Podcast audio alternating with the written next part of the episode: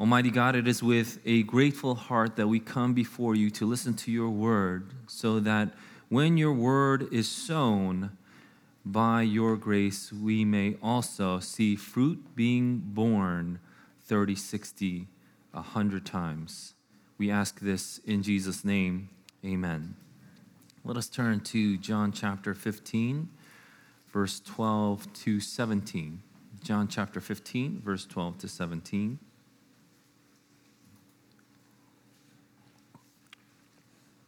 When you have found it, please rise for the reading of God's holy word. Hear now the word of the Lord. This is my commandment that you love one another as I have loved you. Greater love has no one than this that someone lay down his life for his friends. You are my friends if you do what I command you. No longer do I call you servants, for the servant does not know what the, his master is doing but I have called you friends. For all that I have heard from my Father, I have made known to you. You did not choose me, but I chose you and appointed you that you should go and bear fruit, and that your fruit should abide, so that whatever you ask the Father in my name, he may give it to you. These things I command you, so that you will love one another. This is the word of the Lord. Please be seated.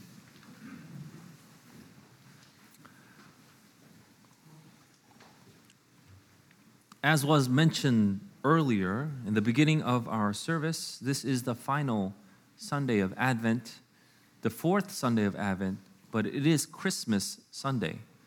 It is the day that we celebrate Christmas. Not only do we Christians celebrate Christmas on the 25th of December, we celebrate it on Christmas Sunday, the Sunday before the 25th. And so, Merry Christmas to everybody. And I hope that you will have a wonderful, wonderful Christmas season as we enter into 2024. And again, the final theme of the Advent Sunday in this calendar is love. And I would think that for most, I would imagine that love is something that you know and don't know at the same time. You know it, but you want to know more of it. You need it, but you have to give it. But as Christians, we should recognize if you don't have it, you don't have anything at all. In 1 Corinthians 13, we are shown that even if we have everything, but not love, we have nothing. We are nothing. And among the great three, and these are the great three in verse 13 in 1 Corinthians 13 faith, hope, and love. And it says faith, hope, and love abide. That means faith, hope, and love continue on. It continues on. The greatest of these is love. Love is the greatest force, the greatest characteristic, the greatest thing, and at the same time, it is no thing at all. The Bible even tells us in 1 John chapter 4 verse 8 that anyone who does not love does not know God because God is love. So then if you want to know love, you must know God. I'm sure that maybe you can hear some criticisms in the back of your head that you may hear in response to that statement. If you want to know love, you must know God. That's absurd. Absurd. I'm sure there are people that don't know God and love plenty. They love their children, they love their spouses, they love their loved ones. Am I right? And at the same time, if we are being honest with ourselves, and we do think that we truly love someone, I mean, truly and deeply love someone, like I love my kid, then what I want to do is I want to love them properly. Just because you think you love someone doesn't mean you actually love them unless you love them properly. People will murder someone saying that it was because they loved them, but no one would acknowledge that as love. People would say things like, love makes you do crazy things. But I think what that really means is that when you love somebody, you do things out of the ordinary for that person. And that's why we must establish that love requires a standard. Love requires a standard. You can't go around murdering people saying that you love them. Because if you truly, deeply love somebody, you need to, you want to love them proper. And wouldn't you want to really do that? You really love your child. You love the children that you baptized. Don't you want to love them proper? And the standard of love proper is God. Oswald Chambers will go on to say that God and love are synonymous. Love is not an attribute of God, it is God. Whatever God is, love is. And that's exactly what we see that Jesus reveals to his disciples in this morning's passage. He says in verse 12, This is my commandment that you love one another as I have loved you. We are to love one another as Jesus loved us. How has Jesus loved us? Many of you have grown up in the church. Let me ask you to think about that. How has Jesus Christ loved you? And you may immediately think this well, he died for us, he defeated sin, he conquered death. He rose again from the grave and now is seated at the right hand of God the Father Almighty. That's how he loved us. And that's absolutely true. But in this context, the disciples didn't know that yet. He didn't die for the disciples yet. When he's giving this statement, this commandment to the disciples, they didn't know that yet. While that is all true, this is the love in which he loved us. But when he is giving this command, he has not done this yet.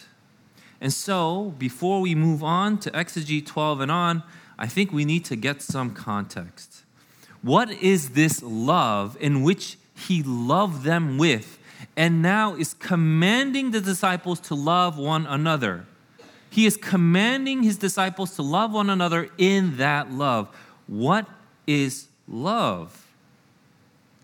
And so in verse 9, he tells his disciples, as the Father has loved me, so I have loved you. The paradigm for love, when we are to love one another, is the love between the Father and the Son.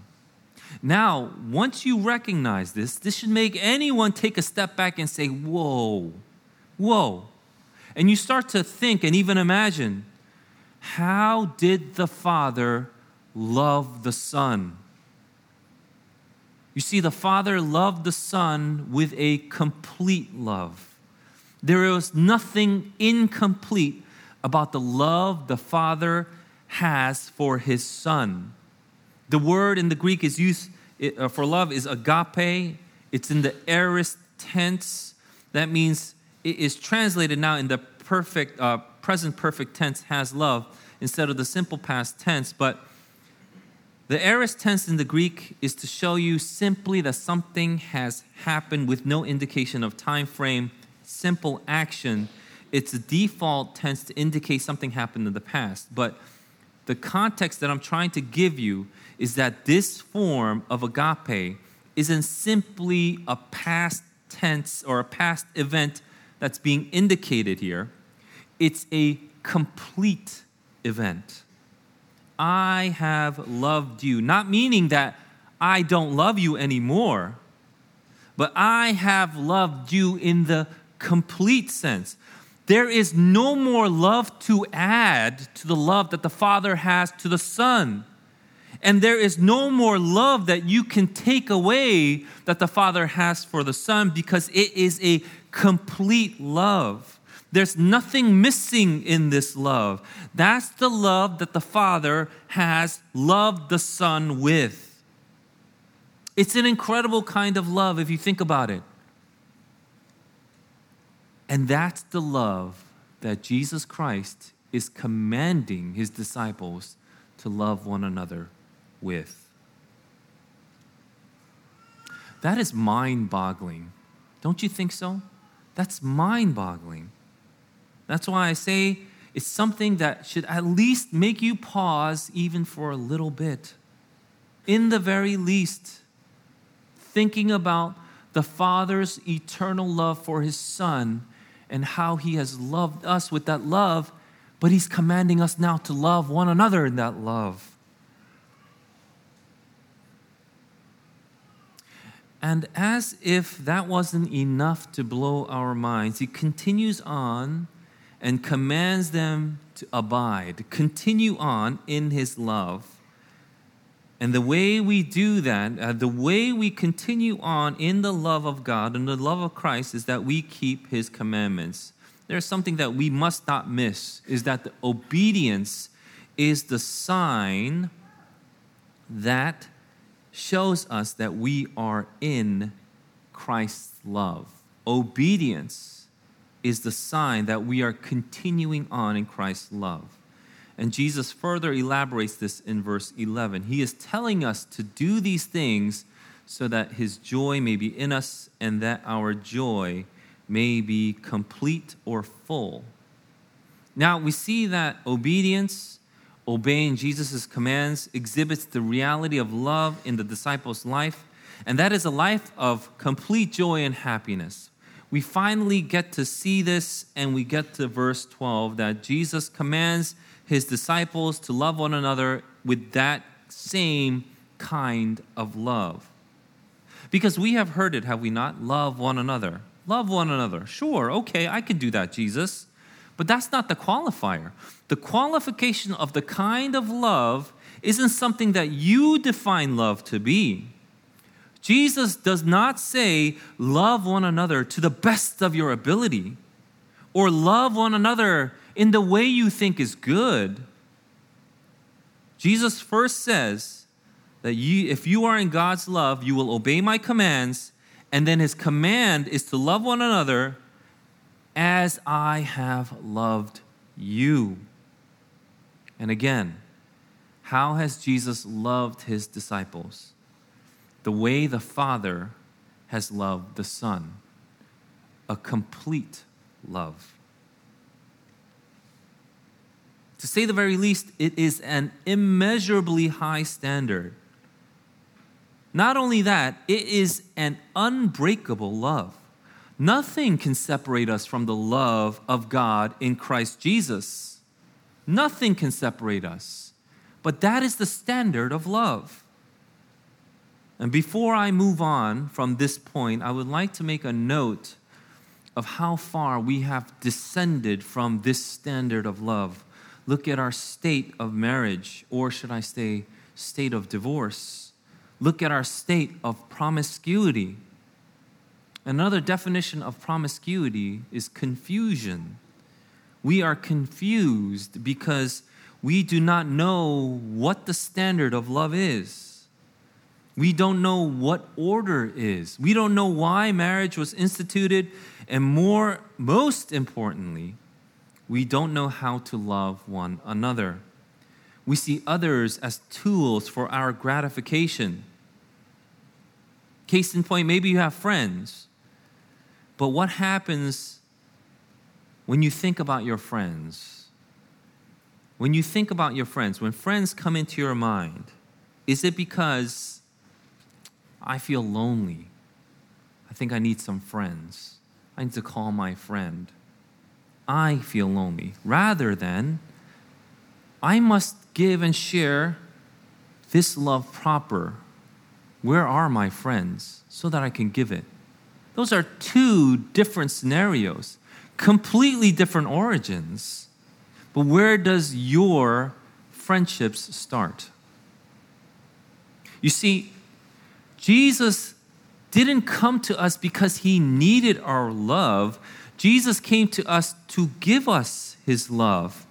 And it's with this heart, he says, that we are to love one another as I have loved you. And now that we've covered that, I'd like to go on more specific, specifically to what kind of love we are to give one another. In 1 John 3:16 it says by this we know love that he laid down his life for us and we ought to lay down our lives for the brothers. This is how we know what love is. We look at Jesus who laid his life down for us, then we love one another. And it's just to do exactly that. We lay down our lives for the fellow believers here. This is how the church became so attractive to those outside of the church as well. This is why priests converted to the faith in Acts 6.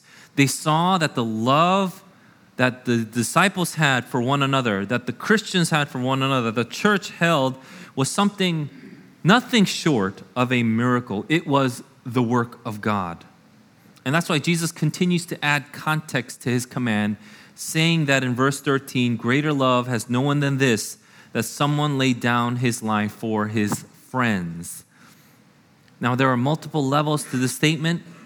And as one level, we can see that this is the standard that we are to love one another here in this church. If this church has truly the one and only King, Jesus Christ, if we say our church has Jesus Christ as King and we are abiding in His love, then we need to love one another, meaning we need to lay down our lives for one another. That's the standard, that's the command. It's not just some emotional appeal that Jesus is saying. This is a love that we must do for one another because this is God's command. And if you are abiding in His love, He's saying you will obey this command.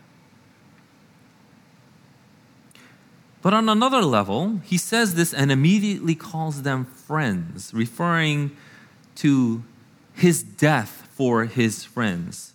The completeness of His love was expressed when He died on the cross for those whom He called his friends. And the Apostle John got it. He wrote that. The way we know love is the way we lay our lives down for one another. Notice that there is no qualifier attached to it, such as, well, what if they don't love you back? What if they don't reciprocate the love that you give them? What if you sacrifice and lay down your life for them and they don't do the same? There is no qualifier like that. We don't love one another for the praise of men. We don't love one another so that we get reciprocated fairly and equally. We love one another because of the overflow of God's love for us. And that's the question, isn't it? How much has God loved you? How much has God loved you? That's how you love the brethren, the members of his church. And to make it as clear as possible, he states it again You are my friends if you do what I command you. That means the negative should be clear. If you do not love one another as Jesus loved you, then you are not a friend of God. I hear this from time to time. And something like, this person, though, is hard to love. Hard to love, right? It does make me smile because I know exactly what they mean. It would be nice if people made it easy for you to love them, wouldn't it? But once again, once again, when we look at Jesus' life and love for his disciples, and how many times they frustrated him you know, to the point, maybe many times, but to the point he would call them dull. In Matthew, Peter asks Jesus to explain one more time this parable. And Jesus goes, Are you so dull that you don't get this? They frustrated Jesus. But even to the point of not just only frustration, but betrayal. Did Jesus love Judas Iscariot any less? He knew that he would betray him. But didn't he still eat with him? Didn't he witness every miracle, partake in the grandness of his ministry, even though Jesus knew that he would go on to betray him? He didn't make Judas go and sit in the corner. In fact, he let Judas betray him. but it still couldn't thwart God's plan. In fact, it was used for his plan. And that's what should encourage us. Jesus, in his complete obedience to God, shows us that nothing can thwart God's plan, even when that love bestowed is used against us. It should give us great assurance that when we love obedience, in when we love one another in obedience to Christ, God's will is done. Because it isn't the obedience to Christ that makes us friends but it is the obedience to Christ that characterizes his friends. I'm going to continue to extrapolate on this, so please be patient, and I hope that you are following along. He then says something quite spectacular. He says in verse 15, No longer do I call you servants, for the servant does not know what his master is doing, but I have called you friends, for all that I've heard from the, my Father I have made known to you. Now, people have unfortunately mistaken this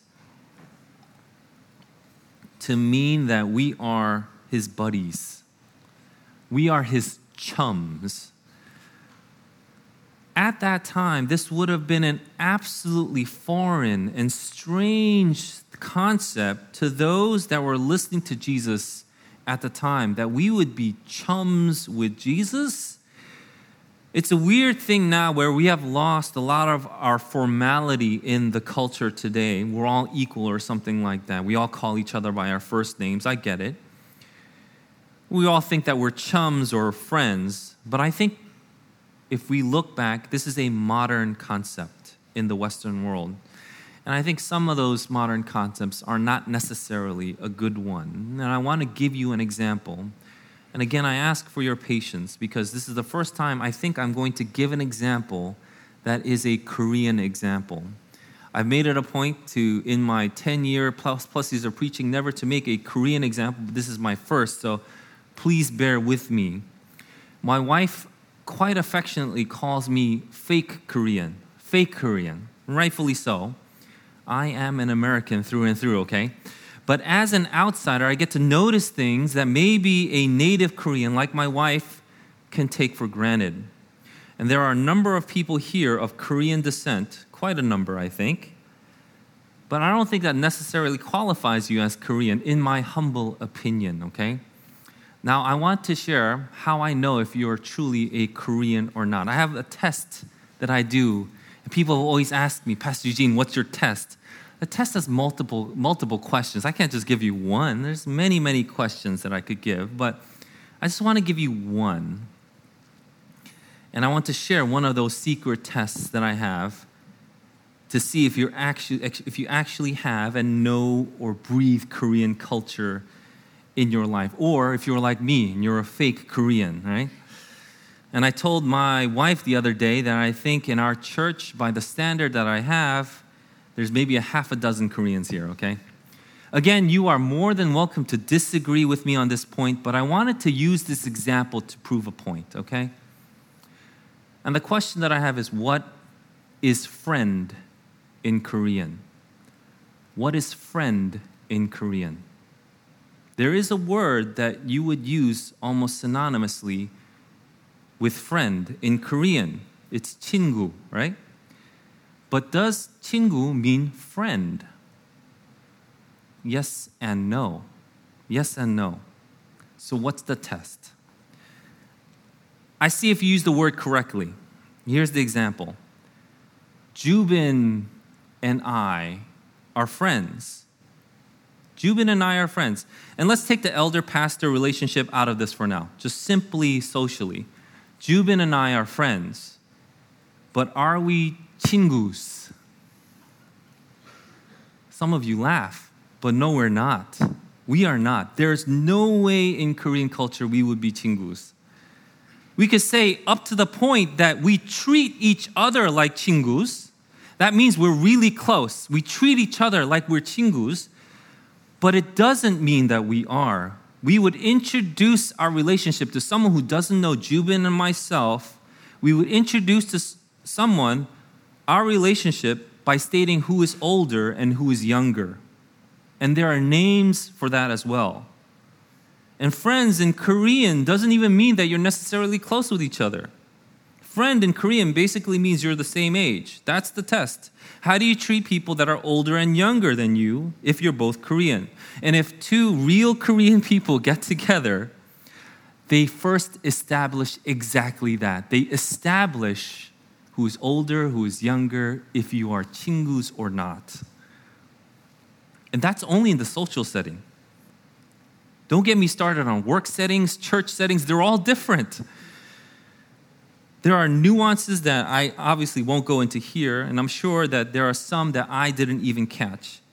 But I'm telling you, I know that much, which I realize that many people don't. You might speak the language, but I don't think that makes you someone that is very in or knows Korean culture. Now, I gave you this kind of silly example. It's a silly example. You could, after the service, go be my guest, call everybody chingus. I, I, that's, that's up to you.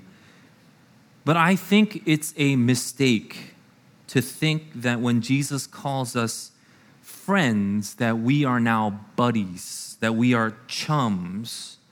In fact, I will go as far as this to say that it would be downright blasphemous to call your God a buddy.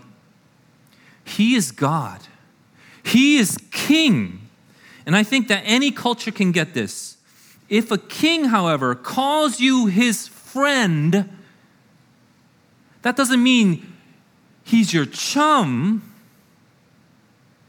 But if the king calls you his friend, that is something remarkable that we cannot miss. So I'm glad that Jesus qualifies that friend here. He says that, this is how he defines friend. He says that he no longer calls us servants. And the Greek word is doulos, which means slaves, which we really are. We are slaves of Christ, but he doesn't call us that. Why? Because he shares with his friends all that he has heard from the Father. That means we, as friends of God, know God's heart. We are invited to his presence. When the king calls you his friend, we are seated at the table with God. We are not to think that we are equal with God. Just because you sit at table with God, you're not equal with God. But we do get the sense of incredible privilege that we get to sit at table with not only the king, but the king of kings. There is a sense of incredible privilege that we are being shown here in Jesus Christ. The fact that he calls us his friends should humble us because we didn't do anything, anything to deserve to sit at the table with God. And yet, by sheer grace, we can sit with the king. And he says that outright in the next verse, doesn't he? Verse 16, he says, You did not choose me, but I chose you and appointed you that you should go and bear fruit, and that your fruit should abide, so that whatever you ask the Father in my name, he may give it to you. We didn't choose him, he chose us. In fact, there was nothing we could have done to choose him. To think that is a break from reality. If you truly know the sin that you've always held dear more than God, let's be absolutely honest with ourselves. We love the sin more than we love God. To think that even as we held that sin dear, that we could choose God is a break from reality. We were enemies of God in our sin. And yet, God, in His great love, chose us before the foundations of the world were even laid. In Ephesians chapter 1, Paul goes on this really long run on sentence because he just can't help himself because he's thinking about the love that God has for us. In Ephesians chapter 1, verse 3, he says this, and I'm going to finish the sentence, which is actually eight verses. But he says, Blessed be the God and Father of our Lord Jesus Christ, who has blessed us in Christ with every spiritual blessing in the heavenly places, even as he chose us in him before the foundation of the world, that we should be holy and blameless before him. In love, he predestined us for adoption to himself as sons through Jesus Christ, according to the purpose of his will, to the praise of his glorious grace, with which he has blessed us in the beloved. In him we have redemption through his blood the forgiveness of our trespasses according to the riches of his grace, which he lavished upon us in all wisdom and insight, making known to us the mystery of his will, according to his purpose, which he set forth in Christ as a plan for the fullness of time to unite all things in him, things in heaven and things on earth. He chose us. God chose us. And our obedience to Him is what characterizes our fellowship with Him. It shows us that we are abiding in His love. That means our joy is full when we obey Him. Now, I didn't say it would be easy, but the Bible does say it will be joyful. And you see that truth go through any discipline, if we're being honest. The theme that we've been going over in our studies in the past weeks and podcasts Physical discipline isn't easy. It isn't easy to rep out until failure, true failure. But there is a joy for those that are true to the discipline. And I would think that for the disciple of Christ, the joy of obeying Christ is incomparable to any other discipline in the world. And when we obey Christ, we bear fruit and that fruit abides. It continues on just as we abide in His love. This is absolutely the case when we look back to see how the church has grown here. Look at the church gathered and scattered. Some of you have started with me from the beginning. Look at how the Lord has blessed us. It's absolutely the case. But go beyond the church gathered and scattered. Go beyond even this generation. Go back thousands of years, and we see that we are the product of thousands of years of love bearing fruit and continuing on. And Jesus even says that whatever we ask in the name of the Father, so that we could accomplish this, He will give it to us. And he ends this section again with another reminder. When Jesus reminds you over and over again, you know that this is important. He says in verse 17, These things I command you so that you will love one another. This is Christmas Sunday. Let us reflect on the love of Christ. How has He loved us? How has He loved us? He came to us as a baby. How did he live? He lived in perfect obedience to God. How did he die? In his death, he gave us life.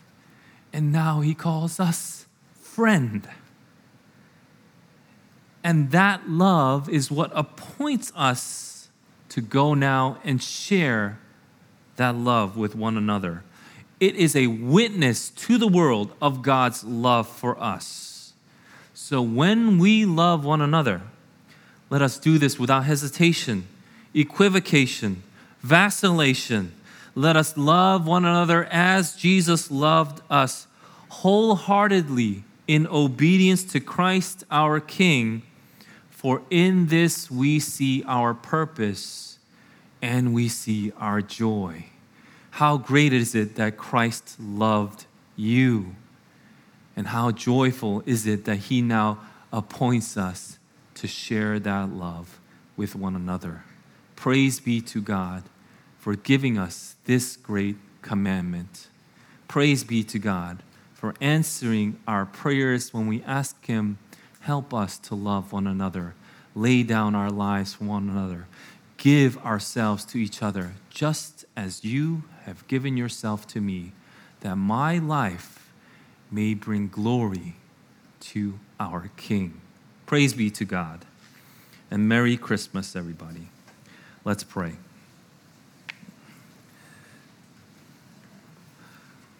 Lord, we thank you for the word, and we thank you for your son and we thank you for the commandment that you give us to love one another as you have loved us. As we remember your love this Sunday, help us now to live it out by loving one another as you have loved us. Let's take this time to pray and reflect on the word that has been given to us, asking the Lord to do exactly that, that we may live lives of obedience to our King, loving one another, laying down our lives for one another, and pleasing the Lord in our lives that we give to Him. Let's pray.